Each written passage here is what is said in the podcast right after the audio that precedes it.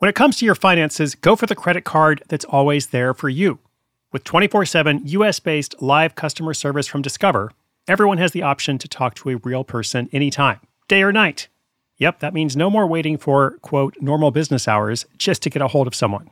We're talking real service from real people whenever you need it. Get the customer service you deserve with Discover. Limitations apply. See terms at discover.com slash credit card. If you run an e commerce business, you can relate to the amount of work it takes to produce something great.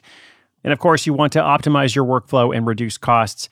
That's why I want to say a big thank you to our partner, ShipStation, and perhaps introduce you to them as well. If you are not familiar with ShipStation, they've been supporting Side Hustle School for years. They have helped so many of our listeners make things much easier, automate their shipping tasks, help them scale their business, and also, this is not a small thing, save thousands on shipping with industry leading carrier discounts. ShipStation is the innovative tool that helps turn your shipping challenges into opportunities for growth. Go to shipstation.com and use code HUSTLE to sign up for your free 60 day trial. 60 days free. ShipStation.com, code HUSTLE.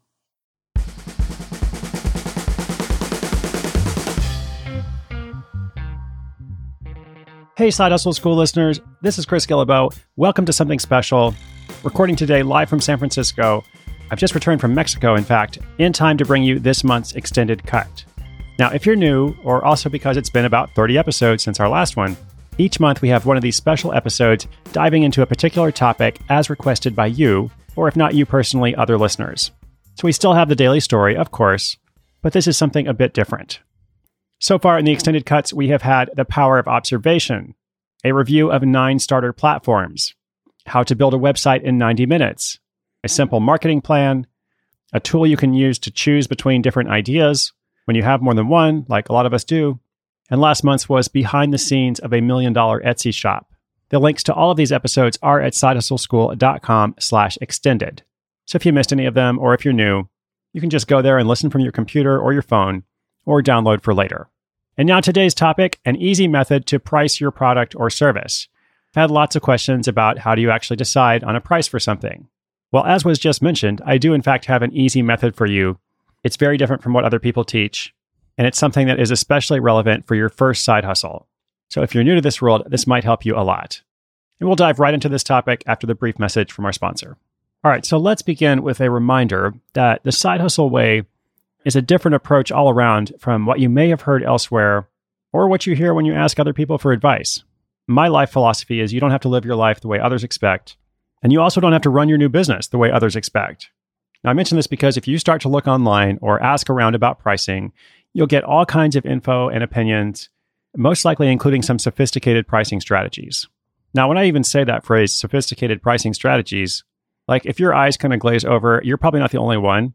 I'm definitely not going to talk to you about something sophisticated, at least not pricing strategies, because at least when you're getting started, and maybe later as well, this is definitely not something you need to worry about. In fact, I'll show you today a much easier way that's intuitive and simple. I alluded to this recently in one of the regular episodes, and I got a lot of questions about it. So, first and foremost, everything relates to your goals, as always. Why are you starting a side hustle? What do you hope to get out of it? What do you want it to look like in three months, in six months, in a year? And here is a very relevant question that you need to answer. And that question is What is your time worth? This is something that I can't answer for you. Nobody else can answer it for you but you should spend some time thinking about it. And you should have an answer, even if you don't share that answer with anyone else. It may help to think about what you get paid for an hour's work at your day job. Like, even if you're not an hourly employee, you can divide your salary into 50 weeks or whatever it is and divide it into 40 hours a week or however many hours you work and kind of figure out what your rough hourly wage is. And the reason that might be helpful is in most cases, your side hustle income shouldn't be any less than this. Like, you shouldn't make less per hour with your side hustle than you do for your day job. And ideally, you'll actually make more. So then when you start thinking about pricing, your goal is for whatever you're selling, whether it's a product or a service, and we'll talk about both of those, your goal is to create at least your minimum acceptable standard of income for time spent. And if you get more, that's great, but this is the minimum. So, for example, if you decide this side hustling thing is only worth it to you if you can make $50 an hour at it, then that's your minimum. And by the way, I just chose that as an arbitrary number Everyone's situation is different. The point is to figure out what your time is worth to you. Robert Half research indicates 9 out of 10 hiring managers are having difficulty hiring. If you have open roles, chances are you're feeling this too. That's why you need Robert Half. Our specialized recruiting professionals engage with proprietary AI to connect businesses of all sizes with highly skilled talent in finance and accounting, technology, marketing and creative, legal, and administrative and customer support. At Robert Half, we know talent. Visit roberthalf.com today.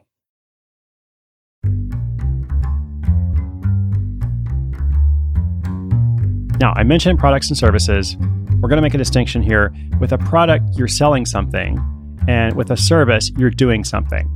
So there is some overlap, of course, but generally you can think of a product as something that people buy, and then you send them something, or otherwise they collect something, or they download something. They exchange money for some kind of good. That good could be physical or digital. And with a service, they're exchanging money for something to be done. So let's look at how you'd apply this pricing model to both a service or a product. Let's actually begin by talking about a service. I'm going to use the example from just a couple of episodes ago, episode 207, about the Brooklyn confetti photographer. And that story was about someone who, among other things, was doing these really fun photo shoots with people where she bombed them with confetti and then took their picture. Pretty fun niche, and I think she charged something like a few hundred dollars for a photo session. Now, first of all, if you're actually charging hourly for your service, well, then that's easy enough. If you're like, I'm a coach, my rate is $100 an hour, then boom, you're done. You figured it out. I would encourage you when you're deciding on that number, be sure you consider the extra time that you spend on stuff. For an hour coaching someone, you might spend 20 minutes preparing for it, you might spend 30 minutes following up on it. So you have to think about all of your time, not just the direct time.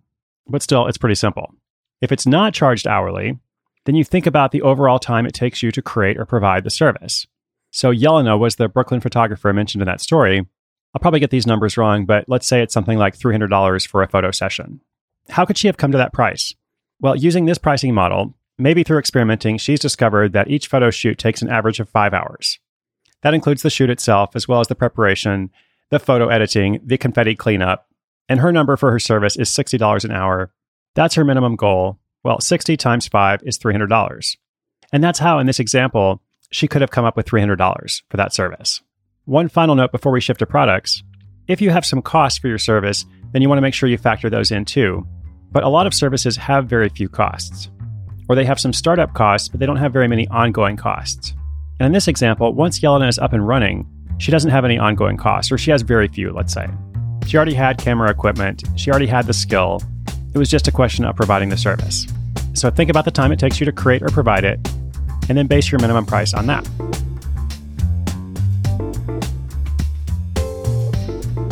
Okay, so let's look at an example of a product. This is going to be a very similar principle, it's just a bit different in how you apply it. So, a couple episodes after Yelena's, episode 209 was a Polish bartender living in the UK who makes a website that sells cocktail equipment. Now, these are physical items. I think in a couple of cases he makes them, but for the most part, he's purchasing them and then reselling. So, obviously, with this project, there are substantial ongoing costs because he has to pay for materials or he has to pay for products he's going to resell. Even though he's not directly providing a service, I would suggest that he still think about his time when he's trying to decide what to price these items for.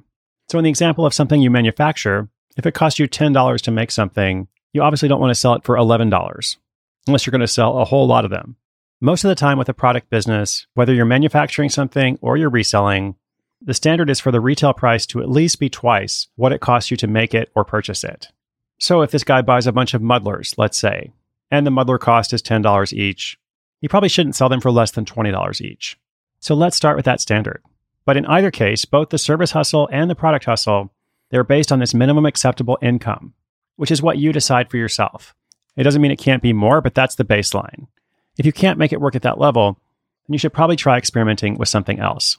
So, before we go on, let's look at a few more principles of pricing. First one is that there are probably a range of prices that will work if you're selling those muddlers, he might actually be able to sell them for more than $20. He might be able to sell them for all the way up to $30. You don't really know for sure where that range is going to top out, but your goal if you're selling something is to maximize, and you want to try to get to the high end.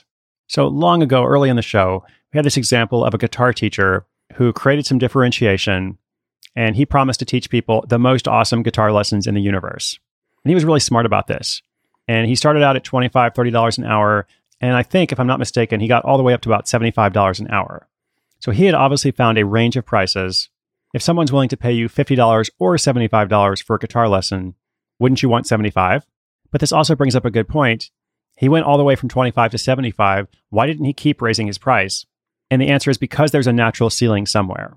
Like, even though he was able to charge a premium for these lessons, at a certain point, people would say, you know what, no matter how awesome those guitar lessons are, I'm not going to pay $100 an hour or 150 or whatever the price is. I'm going to have the second most awesome guitar lessons in the universe from somebody else who's cheaper. So there's a range of prices. Your goal is to get to the high end.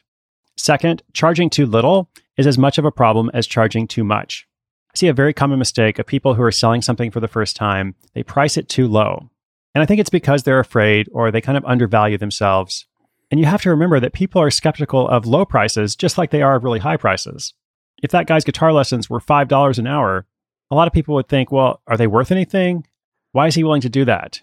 So you don't want to go too high, of course, but you also run the risk of not succeeding if you price too low. Third, I already highlighted briefly that general retail cost is 100% markup or more. So I know the publishing business because I'm an author, and I know that if you look on the back of a book, you'll see a retail price or what's called a list price. Let's say that price is $25 for a hardcover book.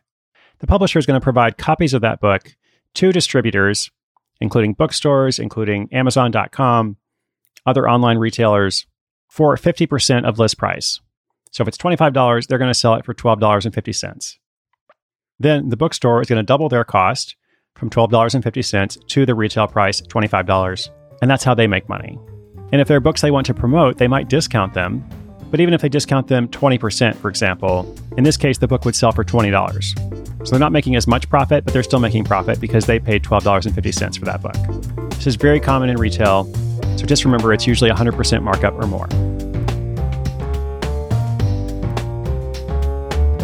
Next, it may be helpful to look at the competition, there's anybody else doing what you're trying to do, and see what they're pricing at, just so you understand what they're doing and whom they're targeting. You don't necessarily want to follow it. You might have a different idea or approach, but it might be a good benchmark for you.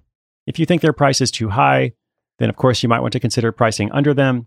If you think you can do a better job, then you might price higher. Or you might not really think about them at all because you're doing your own thing, but at least this way you're aware of the general environment.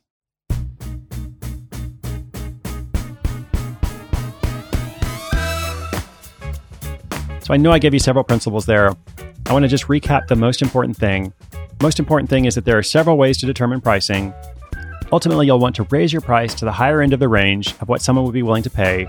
But when you're first getting started, you might not have an idea of what that is. So this simple formula should help. Figure out what your time is worth and base your pricing decision on that. I want you to have fun with your side hustle. I want you to look forward to it. I want it to be something you enjoy working on. But don't forget that a side hustle is not a hobby, or if it is, it's a hobby that makes money. It's hard to have an income generating project without income. And as we wrap up this special episode, I want to say thanks to everyone who sent questions about this. I heard from several people on Twitter the other day that was very helpful. If you don't follow me there, it's just my name at Chris Guillebeau. Let me know what's on your mind because that's going to inform what I do next for the next extended cut. Thanks again to our sponsor for today, which makes the show free to everyone. And last but not least, thanks to you, the listener, as well, because you are really what allows the show to continue. I hope this was helpful to you. Give me a shout online and let me know. By the way, a quick mention that the Side Hustle book, which will be out in September, goes into this in much more detail, along with several illustrations, which might make it even more simple. Inspiration is good, inspiration with action is better. Now go get to work.